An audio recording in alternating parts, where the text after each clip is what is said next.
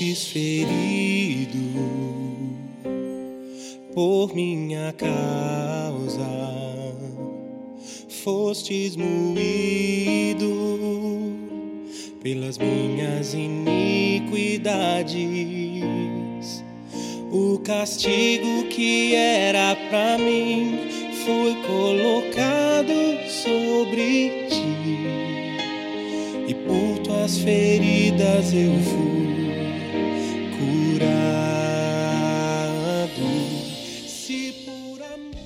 Bem-vindo ao podcast de mensagens da Home Church no Japão.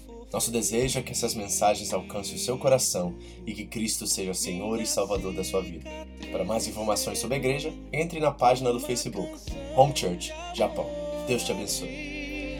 Se eu for levado ao fogo por ouvir a tua voz, meu grito terá o som de intensa adoração.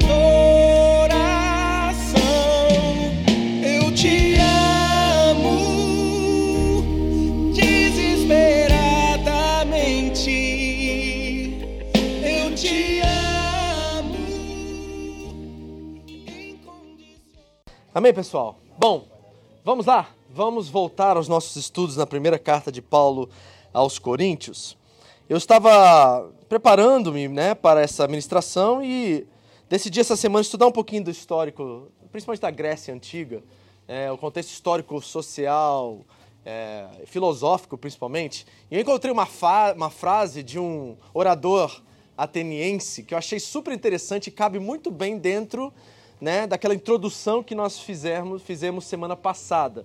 E só para você entender um pouquinho mais do contexto e principalmente o papel da mulher naquela sociedade, uma sociedade extremamente patriarcal, machista nesse sentido. Em primeiro lugar, Atenas é o polo filosófico da Grécia, e em segundo lugar, Corinto. Então reparem a proporção aqui que nós estamos falando. Mas o pensamento era basicamente o mesmo, a cultura era basicamente a mesma. Então, escute, só como um adendo aquilo que nós estudamos semana passada, o orador ateniense disse assim, ó: Prostitutas temos para prazer, concubinas para o serviço direto, e esposas para nos dar filhos legítimos e para serem donas de casa. É assim que eles pensavam sobre a mulher naquela cultura. Então pense nisso, porque lá para frente nós vamos conversar sobre o papel da mulher na igreja. Eu quero que você saiba que Paulo, em suas palavras, está expressando algo que é totalmente na contramão dessa realidade contextual aqui. Mas eu queria trazer esse adendo para vocês, para que vocês entendam com o que nós estamos lidando e como o Evangelho ele é uma resposta desafiadora e realmente é, coloca toda a cultura grega contra a parede e se converter, vamos dizer assim, se tornar um discípulo de Jesus Cristo não era uma coisa fácil de levantar a mão num culto, era realmente uma proposta de viver na total contramão daquela sociedade. Era realmente assinar seu, seu estatuto de óbito, vamos dizer assim, porque você estava indo no reverso aquilo que eles estavam experimentando naquela época, amém? Então abra Bíblia comigo, nós vamos continuar né, falando sobre 1 Coríntios. Eu estou ainda na saudação que é composta pela saudação inicial, por uma oração e por uma, um momento de gratidão. E eu não consegui sair desses primeiros cinco versículos aqui, porque a partir do versículo 10, por aí, Paulo começa a entrar já no miolo da questão, começa a falar sobre a igreja, as questões que estão acontecendo dentro da igreja. Então nós precisamos ainda trabalhar essa saudação e essa oração de, agra- de agradecimento, porque ela tem princípios aqui que acredito ser importantes para nós em nossos dias. Amém? O texto que nós vamos ler hoje está em 1 Coríntios capítulo 1, versículo 4 ao 9, tá? Esse é o texto que nós vamos cobrir hoje e aí nós entramos a partir da próxima semana ou na outra, na- nos versículos que falam realmente das coisas mais práticas desta carta. Vamos ler a palavra juntos? Você pode ficar de pé e preparar-se para ler esses seis, cinco versículos aí. Primeira carta de Paulo aos Coríntios, capítulo 1, do versículo 4 ao 9. Esse é o texto que nós vamos trabalhar, nós vamos pensar hoje e gostaria realmente que você fizesse essa leitura juntamente comigo. Estamos preparados? Amém? Vou contar até três. Leia aí do jeito que está na sua Bíblia. Não se preocupe com quem está do seu lado. Vamos fazer nossa leitura bíblica aqui. Prontos? Vamos lá? Três, dois, um. Amém? Vamos orar? Pai querido, muito obrigado. Que os pensamentos do meu coração, as palavras da minha boca sejam aceitáveis a Ti agora, Senhor. E que ao pensarmos essa carta tão maravilhosa que o Senhor nos deixou como exemplo, que foi escrita para nós, possamos realmente pensar nossa fé, pensar nosso compromisso com a igreja, pensar do que ela significa e aí começar a avaliar nossos relacionamentos dentro desse corpo lindo, maravilhoso que é o teu corpo, Senhor. E assim vivemos de forma séria, de forma saudável e responsável a nossa fé. Ajuda-nos, fala conosco nessa noite, em nome de Jesus. Amém. Bem, pode sentar. Vamos recapitular só uma coisa da semana passada que acredito ser importante. Paulo, na sua saudação, ele define a igreja em três características aqui que eu gostaria de relembrar com vocês. Primeira coisa que ele diz é que a igreja é propriedade exclusiva de Deus e ela é una. Ou seja, só existe uma igreja. Amém? Nós estamos aqui em representações diferentes dessa uma igreja, mas só existe uma igreja, a igreja do nosso Senhor Jesus Cristo. Esta é a igreja que realmente existe. E ela é de propriedade exclusiva de Deus. Ela não pertence a mim, não pertence ao presidente desse ministério, não pertence a nenhuma denominação, ninguém tem procuração direta de Deus para ser é, rei sobre ela. Ela é do Senhor Jesus, ela é de Deus e assim propriedade exclusiva dele. Primeira coisa que nós vimos, essa é uma definição da igreja. Segunda é que ela é universal. Só existe uma igreja e nenhuma denominação tem direito sobre ela. Ela está em todos os lugares, em todos os cantos. Ela está em Corinto e está também em Gifo. Amém? Então nós sabemos que ela é universal, está em todos os lugares. Essa é a saudação de Paulo. E terceiro, ele diz que ela é santa, ou seja, ela é separada por Deus. Ela deve ser uma referência, um padrão de humanidade e viver para a glória de Deus. Isto é o que é ser igreja em três características. Então nós precisamos pensar sobre isso. Ela é propriedade de Deus, ela é una, ela é universal e ela é santa, separada. E nós falamos sobre o que é ser separado semana passada. Agora nós vamos trabalhar trabalhar o restante dessa saudação. E Paulo começa a fazer uma oração de gratidão pelos coríntios. E aí revela o seu coração a respeito deles. Versículo 4, acompanhe comigo novamente. Diz assim a palavra de Deus: Sempre, quando? Sempre. sempre. Então, quando Paulo vai orar, ele sempre tem os coríntios em mente. Paulo sempre agradece a Deus. Sempre dou graças a meu Deus por vocês, por causa da graça que dele receberam em Cristo Jesus. O que Paulo está fazendo aqui nesse versículo? Ele está desarmando aquela igreja que começou a duvidar do seu apostolado. É uma igreja que está pensando se Paulo realmente é alguém chamado por Deus. A segunda carta, que é a quarta, nós já estudamos em semana passada, ele vai defender o seu apostolado diante dos coríntios. Então Paulo está desarmando a igreja no sentido de demonstrar suas intenções a respeito deles, embora eles já estavam com o pé atrás com o apóstolo. Então nós precisamos saber que Paulo ama essa igreja. E ele termina essa carta, 1 Coríntios, lá no capítulo 16, exatamente com essa expressão de amor por eles. Olha o que diz no versículo 24 do capítulo 16. 16: Recebam o amor que eu tenho por vocês em Cristo Jesus. Então, Paulo ama os coríntios, Paulo ama a igreja que está em Corinto. Amém? Isso é muito importante nós entendermos isso. E ele está agradecendo a Deus por esse fato. E a coisa que ele usa aqui, eu achei tão interessante, essas duas dimensões, que ele fala assim: sempre dou graças a Deus por causa da graça.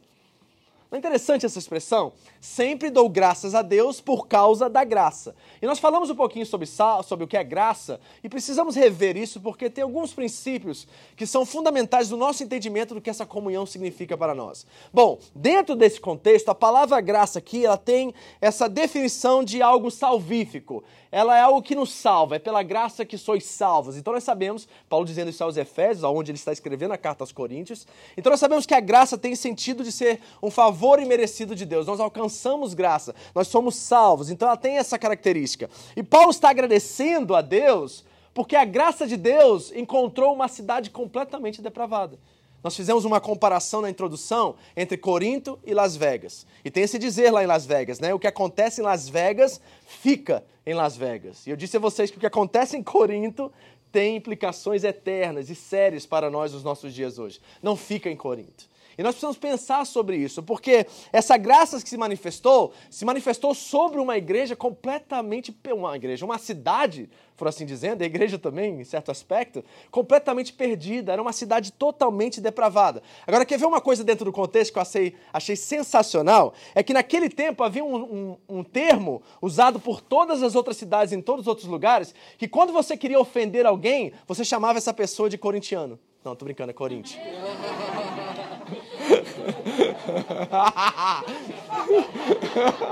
Não podia deixar passar essa, né? E sabe o que significa ser um coríntio? Era ofensa mesmo, chega assim, ah, seu coríntio. Eles chamavam, falavam assim, significa alguém corrupto. Alguém depravado. Era uma ofensa. Era xingar alguém, chamar alguém de Corinto. Só para você ter noção do nível de depravação que existia nessa cidade. E Paulo está agradecendo a Deus porque a graça encontrou espaço no meio desse lamaçal. Que coisa linda isso. Gente, sabe o que significa? Que todo mundo tem jeito. Se Deus salvou os ninivitas, se Deus salvou o Jonas, Deus pode salvar Corinto, e pode salvar Gif, e pode salvar a cidade onde seus pais, seus amigos, seus irmãos estão. Deus pode salvar qualquer um em qualquer lugar. Nada impede a graça dele de se manifestar. Não é maravilhoso saber isso? Que ninguém está longe de Deus o suficiente para não ser alcançado pela sua graça. Graças a Deus pela graça de Deus, não é?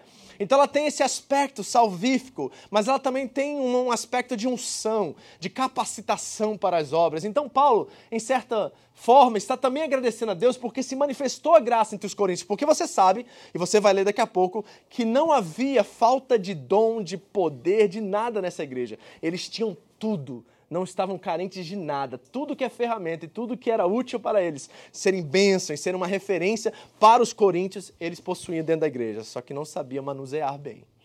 Então nós vamos ver também sobre o que é isso, ok? Versículos 5 e 7. Diz assim o texto: Pois nele vocês foram enriquecidos em tudo.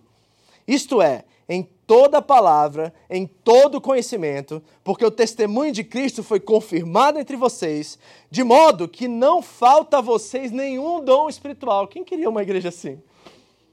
Não falta aos coríntios nenhum dom espiritual. Imagina uma igreja plenamente abastecida em todos os dons. E Paulo vai dar uma lista dos dons lá no capítulo 12 e 14. Lá para frente nós vamos ver quais são esses dons e como eles operam dentro da igreja. Mas eles não tinham carência em falta de nada.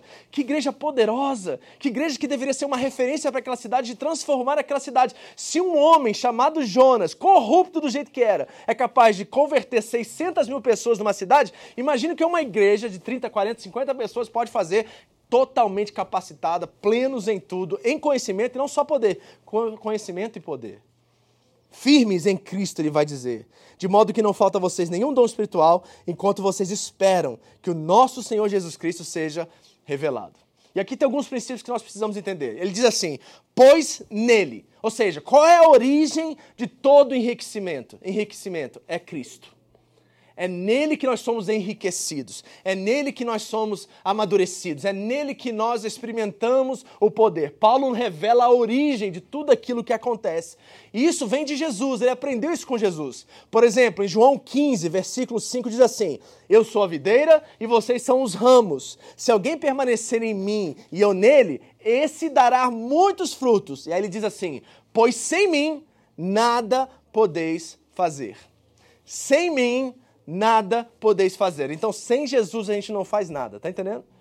Ele é o denominador em comum que faz com que nós operemos, para que nós possamos obrar, para que nós possamos fazer aquilo que ele nos chamou para fazer.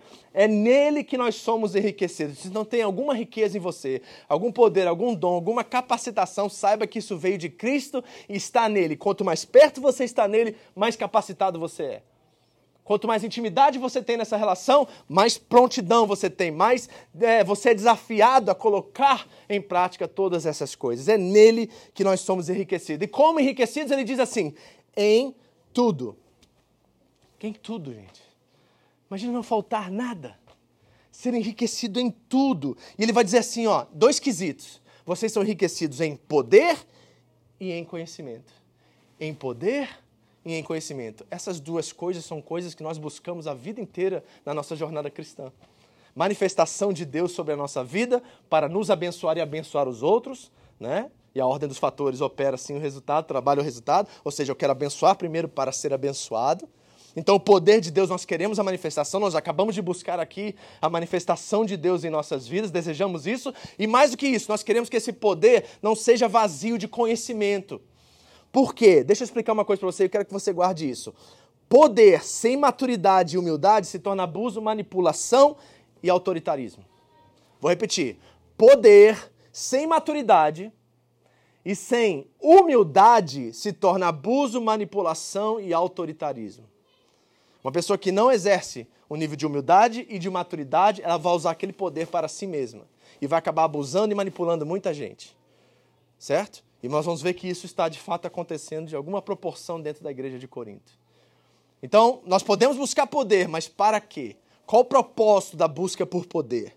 Será que nós queremos simplesmente sermos destacados no meio do corpo de Cristo? Temos respeito das pessoas e que as pessoas nos admiram? Ou será que nós queremos usar esse poder e capacitá-lo para abençoar e servir melhor e abençoar e nutrir pessoas para que elas cresçam e desenvolvam a fé delas? Poder sem maturidade e humildade se torna abuso, manipulação e autoritarismo. Agora tem outro problema, que conhecimento também sem temor e santidade vira soberba. E isso está acontecendo também em Corinto. Ou seja, eles têm poder e conhecimento. E o que, que está produzindo poder e conhecimento entre eles? Abuso, manipulação, autoritarismo e soberba. Ou seja, o transbordar desse poder não está abençoando tanto a igreja quanto a cidade a qual eles convivem. Está dando mau testemunho. E eu vejo uma igreja hoje, nos nossos dias, que está em busca de muito poder, mas não há transformação nesse poder. Eu lembro de uma estatística alguns anos atrás que tinha mais ou menos 10 milhões de brasileiros, é, de evangélicos no Brasil. Hoje são quase 50 milhões. E aí, você tem assistido Fantástico, visto as notícias, o Brasil está melhorando a cada dia, né? Principalmente no aspecto moral, né? As coisas estão indo de. Está entendendo? Então, quando nós não sabemos captar e usar poder e conhecimento, eles podem, de fato, trazer mais confusão e mais problemas do que testemunho. Mas não é só isso que eles tinham. Poder e conhecimento, Paulo afirma, mas diz que o testemunho de Cristo estava firme entre eles e eles estavam esperando a vinda do Senhor Jesus. Era uma igreja teológica. Era uma igreja que tinha noção das coisas principais da fé. Não faltava poder, não faltava conhecimento, o testemunho era firme, eles acreditavam verdadeiramente em Cristo, eles tinham Cristo na vida deles, no, no testemunho deles, e eles estavam aguardando com esperança a vinda do Senhor Jesus. Eles eram teologicamente corretos. Então, o que, que está acontecendo aqui em Corinto? Vamos ao diagnóstico? Eles têm a palavra, eles tinham discernimento espiritual, eles tinham manifestações de poder entre eles, eles tinham confirmado entre eles o testemunho de Cristo e eles aguardavam com esperança a vida do Senhor. Qual é o problema deles então? O que, está acontecendo nessa igreja que tem tudo o que eles precisam para romper, para ser um sinal do reino de Deus naquela cidade e não consigam, não conseguem ser? Por quê? Paulo vai dizer assim, ó, no capítulo 3, nós vamos chegar lá, mas eu quero já apresentar para vocês. Versículo 1 diz assim, ó: Irmãos, não pude falar a vocês como espirituais, mas como carnais, como crianças em Cristo. Sabe qual é o problema da igreja de Corinto? Imaturidade. Eles têm todas as ferramentas nas mãos, mas não sabem operar as ferramentas. É como colocar um vaso de vidro na mão de uma criança, ou colocar uma Ferrari na mão dela e dizer assim: vai, pilota. E ela não sabe o que fazer com aquilo. Ela vai dar contra um poste, contra a parede, ela vai quebrar. Na primeira corridinha, no primeiro passo, ela vai quebrar aquele vaso de vidro. Porque, embora seja belo, embora seja poderoso, forte, firme, aquilo que está nas mãos delas, ela não tem juízo e capacidade e maturidade para conseguir desenvolver aquilo. O problema da igreja de Corinto, nesse momento, é imaturidade. Então, isso significa o quê, pastor? Bom, primeiramente que o problema de Corinto não era de primeira ordem. Ou seja, eles não tinham problemas teológicos acerca da pessoa de Deus, a pessoa de Cristo, o Espírito Santo, os dons espirituais, o testemunho dele, a vinda de Cristo. A questão teológica estava plenamente resolvida. As coisas principais estavam em ordem. O problema era de segundo escalão. Ou seja, Paulo está dizendo aos Coríntios assim: não é que vocês não são salvos, ele já chamou eles santos e chamados para serem santos, aos santos que estão na igreja de Corinto. Então, Paulo vê cada um deles como salvos. O problema é que eles não sabiam lidar com todo esse poder e toda essa bagagem que eles herdaram do Senhor Jesus. Era uma igreja plenamente imatura. Olha o versículo 8 e 9 comigo agora. Aí Paulo vai dizer assim: Ele, está falando de Jesus, depois de mencionar tudo isso, ele os manterá firmes até o fim de modo que vocês serão irrepreensíveis do dia do nosso Senhor Jesus Cristo. Fiel é Deus, o qual nos chamou à comunhão com seu Filho Jesus Cristo, nosso Senhor. Ou seja, Paulo está dizendo assim: embora vocês sejam imaturos e, e não sabem manusear, têm mau uso dos dons do conhecimento, a igreja que estava em Corinto era salva em Cristo Jesus. Então nós estamos falando de irmãos aqui, tá? Nós estamos falando de pessoas é, desviadas, que estão lá em busca de segundas intenções em mente. É um povo que recebeu poder, dom, capacidade do alto, mas não estão sabendo lidar com tudo aquilo. Eles são salvos. Porque olha o que Paulo diz assim, ó. De modo que vocês serão irrepreensíveis. Ele está olhando para o futuro. Ele não está olhando para a posição deles e a maturidade deles agora. Quando Paulo olha para os coríntios e quando Cristo olha para mim e para você, ele não vê aquilo que nós somos, ele vê aquilo que nós seremos. Ah, ainda bem, não é? Porque nós não estamos nem perto de chegar lá, estamos?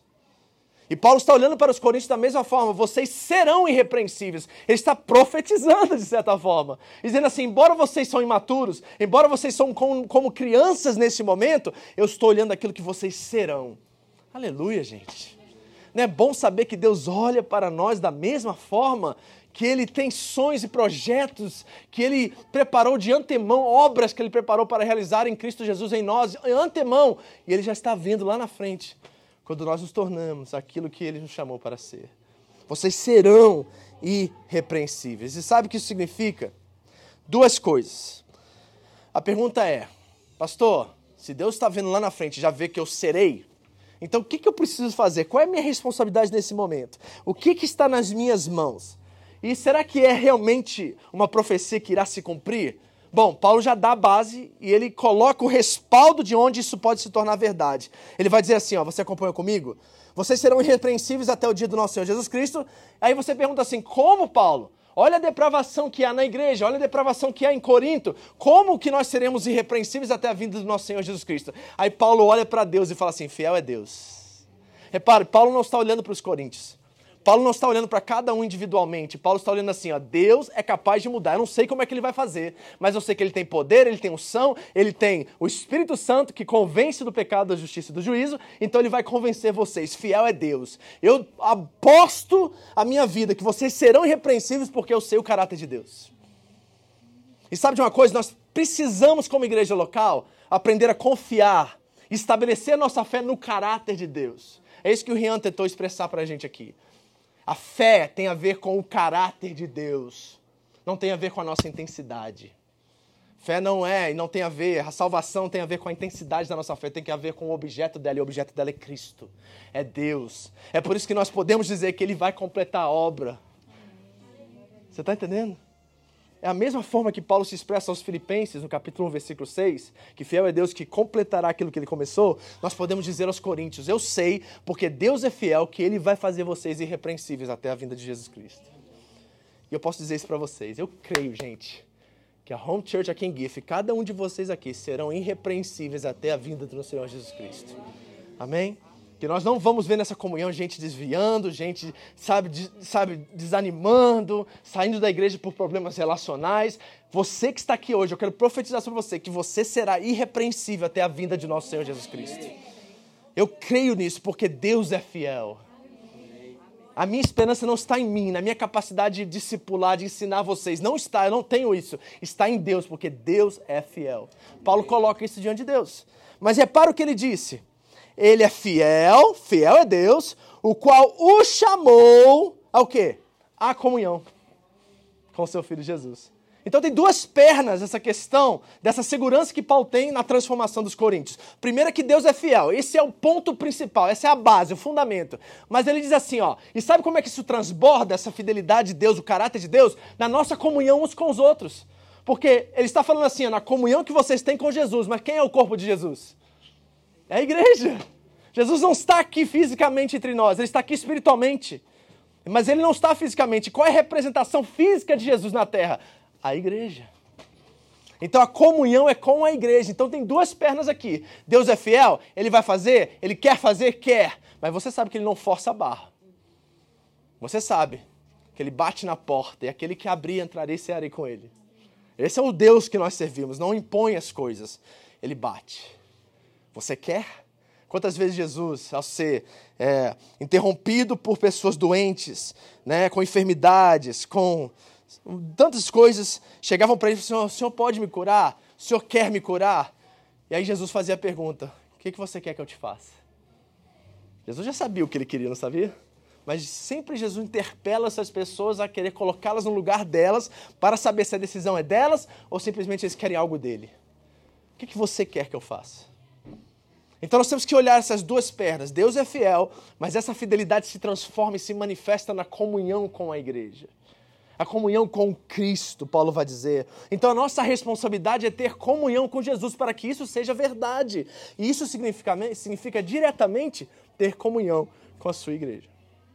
Isso é fundamental na nossa experiência. E sabe qual é a palavra que Paulo usa aqui? É a palavra koinonia no grego. E essa palavra koinonia tem implicações assim diretas para que nós possamos entender ou de fato definir o que era a comunhão da igreja. Porque se nós não entendemos o que ele está expressando aqui quando ele fala de koinonia, quando ele fala da comunhão da igreja diante de Deus, nós vamos viver essa experiência de forma superficial, artificial. Vai ser simplesmente um chegar aqui a cada domingo, sentar aqui e ir embora para casa. Isso não é ser igreja. Isso é frequentar uma igreja, mas pertencer à igreja é outra coisa. E sabe o que significa a palavra koinonia dentro daquele contexto? Significa, em primeira mão, família. Primeira coisa que essa palavra no original significa: a koinonia é uma comunhão entre família. Segundo, é uma parceria financeira. Olha! Primeiro, família. Segundo, parceria financeira. O que, que ele quer dizer com isso, pastor? Que nós temos deveres e responsabilidades uns com os outros. Que ninguém entre nós aqui jamais pode passar fome em nosso meio. Que ninguém aqui entre nós pode passar necessidade em nosso meio. Porque a nossa parceria não é só de boca, de palavras, é também financeira, é botar a mão no bolso de vez em quando e ajudar uns aos outros e participar da vida dos outros. Isso é real coinonia, de acordo com Paulo. E a terceira coisa que a palavra koinonia significa, uma união de pessoas em relação à confiança que eles têm entre uns e os outros. É confiança. Família, parceria financeira e confiança. É isso que koinonia significa. A pergunta é: nós temos experimentado isso aqui na igreja local entre nós? Eu tenho visto isso entre vocês. Vocês são extremamente generosos para falar primeiramente da questão financeira. É só a Andressa colocar no grupo lá. Gente, já começa a se manifestar, todo mundo querendo participar, ajudar. É isso mesmo, gente. É isso que é ser igreja.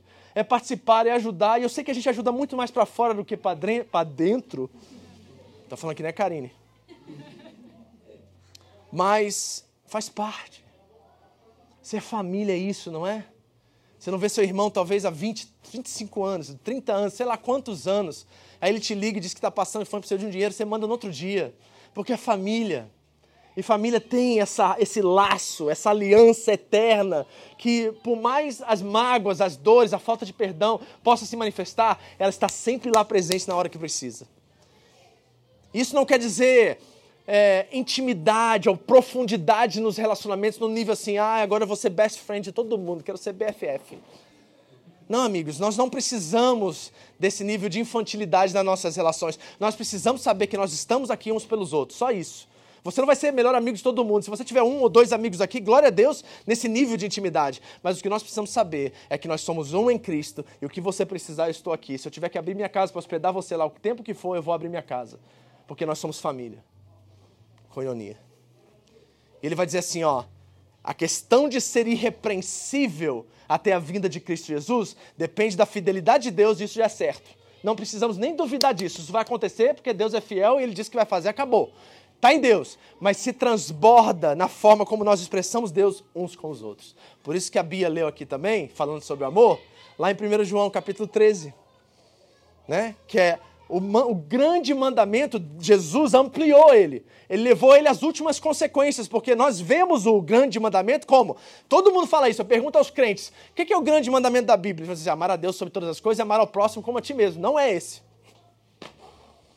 Isso está lá na lei, no Antigo Testamento, lá em Levíticos, você vai ler exatamente isso. Jesus ampliou o mandamento. E em 1 João 13, 34, diz assim: ó, amarás a Deus sobre todas as coisas e amarás o teu próximo como eu vos amei. É outra história, meu amigo. Porque como ele nos amou? Dando a sua vida por nós. E o que nós precisamos fazer? Dar as nossas vidas pelos nossos inimigos, nossos amigos, nossos irmãos. Então repare que ele amplia esse conceito. E Paulo está dizendo assim: ó, vocês precisam ter coinonia. Essa comunhão precisa ser intensa nessa proporção. Não é estar tá fazendo churrasco na casa do outro. Vocês estão entendendo o que eu estou falando aqui? Isso é bom demais e continue fazendo isso. Mas se não tiver churrasco semana que vem, a gente continua no mesmo compromisso com os outros. Se nunca mais tiver churrasco nessa igreja, que eu duvido muito. Ai, a mãe já tem churrasco. Nós continuamos nesse nível de compromisso uns com os outros em Deus, em Cristo Jesus. Porque é isso que é assim que realmente se manifesta a igreja. Tá entendendo? Então vamos terminar nossa saudação aqui com algumas coisinhas que eu quero trabalhar com você na aplicação desse texto. Primeira coisa, experimente uma vida de gratidão na igreja e pela igreja. Primeiro conselho que eu quero te dar: experimente uma vida de gratidão na igreja e pela igreja. Pergunta, e você pode até perguntar à pessoa que está do seu lado: você ama, você é grato pela comunidade de fé que você pertence? Pergunta essa pessoa do seu lado. Deixa ela responder. Você é grato por essa igreja? Você é grato por essa família que você pertence agora? É algo assim abençoador para você? Certo? Paulo está olhando para Corinto, gente. Está dizendo assim: embora essa igreja seja problemática, imatura, Paulo agradece por eles. Gente, não teve uma igreja que deu mais problema para o apóstolo Paulo do que a igreja dos Coríntios. E Paulo agradece a Deus por eles. Quando nós chegarmos a esse lugar de maturidade, a gente está em outro nível de relação com Deus, amigos. Agradecer por aquele irmão, sabe, que é carne de pescoço na sua vida mas é o que te santifica cada sábado, é o que te santifica cada encontro. Você começar a agradecer para Ele, você já amadureceu. Deus te abençoe, porque você está num nível de maturidade a qual nada interrompe a nossa comunhão. Você já chegou aí, meu irmão, e nós precisamos de crentes assim hoje, porque a igreja se tornou algo banal e ordinário, e as pessoas descartam a igreja na primeira, no primeiro problema relacional. Agradeça a Deus pelos problemas, agradeça a Deus pelas bênçãos, pelos irmãos, pelos que estão presentes, aqueles que estão ausentes, mas agradeça a Deus pela sua igreja. Agradeça a Deus por essa comunhão. Segunda coisa, reconheça a riqueza da palavra e do conhecimento e do poder de Deus que pela sua graça está derramado sobre nós aqui. Agradeça a Deus. Nós temos experimentado poder, nós temos experimentado coinonia, nós temos experimentado a palavra de Deus sendo ministrada entre nós. Os jovens estão crescendo, estão amadurecendo, estão em busca de Deus. Deus está fazendo coisas lindas aqui em GIF. Vocês precisam entender isso e reconhecer isso e perceber isso logo e agradecer todos os dias pela sua igreja e pela manifestação da graça que existe entre nós. Agradeça, meu irmão. Mas você que veio de outro ministério, você que está com a gente há pouco tempo e você tem experimentado essa graça de Deus, sabe, sobre a sua vida, agradeça todos os dias, ore por nós, ore pela liderança, ore pela sua igreja, abençoe a sua igreja, porque é uma riqueza aqui entre nós. Gente, tem tanto diamante aqui que precisa ser lapidado. Tanta gente aqui com potencial assim, sabe, de fazer coisas lindas em Deus, de cumprir o seu chamado aqui nessa igreja. Agradeça a Deus por isso e peça a Deus, Senhor, Faça com que cada pecinha desse quebra-cabeça encontre o seu lugar e o seu propósito para que nós possamos ser mais um a cada dia. Agradeça a Deus pela riqueza que há entre nós. E terceiro, reconheça e agradeça pelos inúmeros dons e talentos que têm se manifestado por nós aqui. Nós somos uma igreja rica de talentos, sabia? nunca vi assim, gente. É tanta gente que cozinha bem aqui. Uma loucura. Tanta gente que chega aqui, sabe? A gente não precisa, eu e André, assim, a gente. O pessoal fica com ciúme de vocês, viu? Das outras igrejas. Viu? A Eric e o Johnny vieram aqui e falaram assim: a gente veio aqui visitar a igreja que o pastor mais gosta. Tem ciúme de vocês, os outros. Sabia disso que eles têm ciúme de vocês? A gente tem que ouvir isso. Fala assim, lógico que a gente gosta, mas a gente gosta de todo mundo igual, não tem esse negócio. Mas eles sentem isso. Sabe por quê? Por causa do amor de vocês. Pelo que vocês demonstram quando eles estão aqui, eles são muito bem recebidos, são muito bem amados, eles recebem esse carinho, essa riqueza que existe entre vocês. Vocês são muito amados. Né? E quantas pessoas capacitadas nós temos entre nós? Eu estava falando né, que eu e André não precisamos nem pedir, aqui já vem, arruma o salão, bota as coisas no lugar. Né? A gente, assim, a gente, no sentido de liderança aqui, o André, a gente trabalha muito pouco. A gente não tem que falar muita coisa, vocês são muito, sabe? Assim, é, tem iniciativa, sabe? São proativos, são servos. Isso é maravilhoso, gente. Isso nos ajuda a descansar mais para que nós possamos cumprir uma tarefa árdua que nós temos no final de semana. A gente chega aqui para abençoar, para ministrar, e nós não precisamos fazer muitas coisas, embora nós queremos fazer. porque vocês são assim. Há muitos dons e talentos entre nós. Há muita riqueza espalhada entre nós. E a última coisa que eu quero falar: experimente a vida em coinonia. Não bata cartão aqui, por favor. Não venha ao sábado simplesmente porque você é crente. Sabe, conheça as pessoas aqui, se relacione com elas, descubra quem elas são. Gente, semana passada a gente foi almoçar, fazer um churrasco na casa de um casal depois do culto de Nagoya. E a gente sentou e eu só sentei com eles e falei assim: me conta a sua história. Como é que você chegou no Japão? Quantos anos você está aqui? Como é que você casou? Como é que é a sua família? Nós passamos algumas horas conversando sobre a história deles, a vida deles. Foi tão enriquecedor. A minha fé aumentou, sabe? Eu aprendi com eles, eu fiz tantas coisas, aprendi tanto ali naquelas horas ali. Porque eu, eu me dediquei a conhecer mais as pessoas, a não ser o pastor que está lá no seu pedestal pregando e aí sai do púlpito, vai embora para casa, mas alguém que participa, alguém que pertence, alguém que conhece as ovelhas por nome, conhece as histórias delas. Mas a gente não dá conta, eu e André, de fazer isso tudo. Não dá, gente. Coitada pastora, esquece o nome das pessoas toda semana.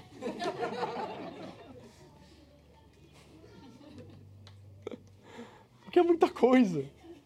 Mas quando a gente está ligado, conectado, quando nós somos essas peças nesse quebra-cabeça, está tudo montadinho no seu lugar, aí toda pessoa que chega aqui, todo que está aqui se sente acolhido, se sente amado. Não precisa somente da visita do pastor, mas tem outros irmãos que visitam, que estão presentes na vida deles. E aí sim nós participamos.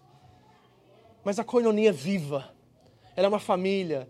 Ela tem esse compromisso financeiro de acolher, de ajudar uns aos outros. E ela é de fato, algo sobrenatural, algo permanente. Experimente coinonia entre nós. Não viva de sábado. Saia do seu lugar de conforto, vai visitar alguém, vai ter comunhão com alguém. Não tem muita coisa para fazer aqui no sábado, gente. A gente é bem simples na nossa experiência de culto aqui no sábado, mas tem muito para você fazer durante a semana. Tem muita gente para você tocar, muita gente para você ligar, muita gente para você ir lá tomar um café. Muitos que estão precisando de um amigo espiritual e você pode transformar a comunhão em uma verdadeira coinonia. Esse é meu maior desejo. Não se preocupe em fazer, se procurem em ser e estar. Não se preocupem em fazer, se preocupem em ser e estar. Amém?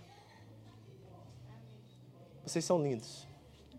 Vocês são uma igreja abençoadora, uma igreja rica, uma igreja capacitada. A graça de Deus está sobre nós.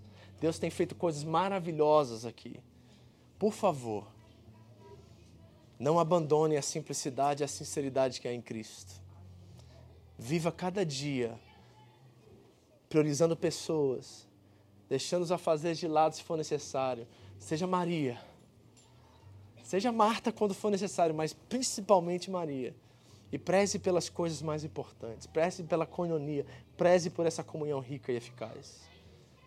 E vamos ser um, para que a cidade de Sacarrogue, de Cane, de Mirocamo e as outras ao nosso redor possam ver Cristo em nós e ver uma igreja que ama pessoas, que serve pessoas sem segundas intenções, mas que está aqui porque o testemunho de Cristo foi firmado entre nós e nós esperamos com esperança a vinda dele. Em nome de Jesus, amém? Vamos orar. Pai querido, nós te agradecemos, Senhor, pela coinonia que já existe entre nós, mas te pedimos nessa noite, dá-nos mais graça, mais unção, para que a nossa comunhão se torne ainda mais algo significativo, algo presente, algo permanente para que nós sejamos irrepreensíveis até a vinda de nosso Senhor Jesus Cristo. Senhor, não deixe faltar poder, nós não seremos imaturos, nós vamos saber lidar com isso. Não deixe faltar conhecimento entre nós, nós não seremos crianças, seremos adultos.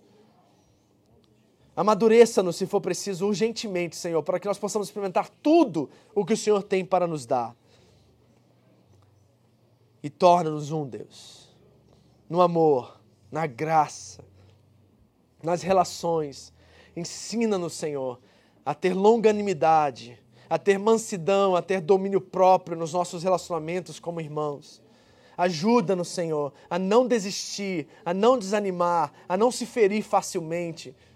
Ajuda-nos, Senhor, a sermos um pilar aqui nesta casa, para que a glória do Senhor se manifeste entre nós e as pessoas machucadas, feridas, aqueles que tiveram péssimas experiências, com igreja, com o mundo, seja o que for, ao entrar por essas portas, possam ver uma igreja madura, uma igreja que preze e ama cada um que entra, cada pessoa que aqui se apresenta e que tem uma comunhão rica, uma coinonia verdadeira entre nós como irmãos, Senhor.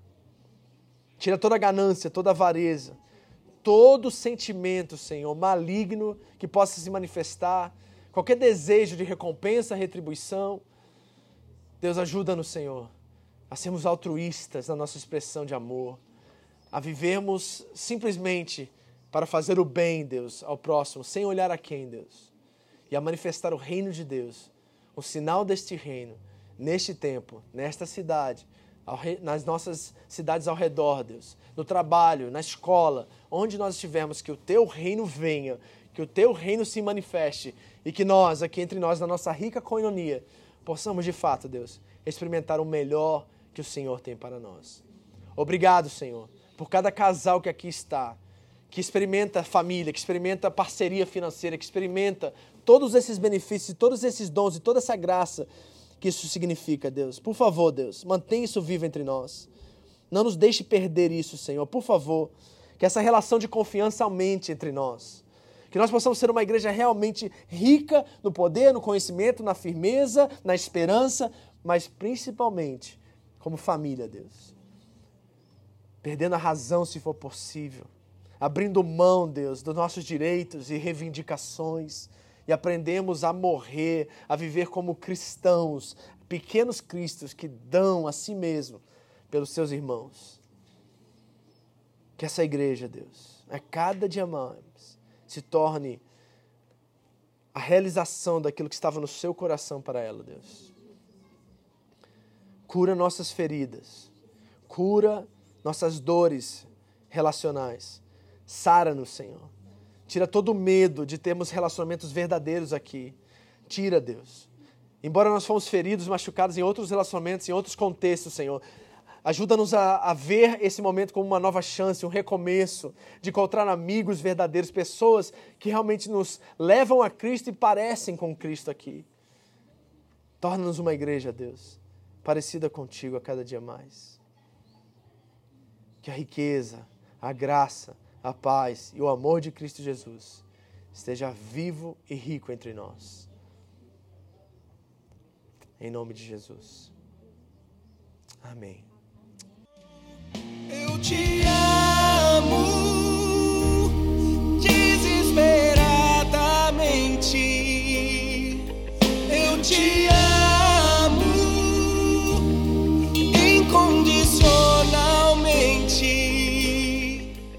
Muito obrigado por ouvir essa mensagem. Foi um prazer ter você conosco. Entre em contato Home Church Japão no Facebook. Nos deixe saber como Jesus transformou a sua vida. Deus te abençoe. Tudo que eu fizer será tão pouco para retribuir. Eu te amo desesperadamente. Eu te amo.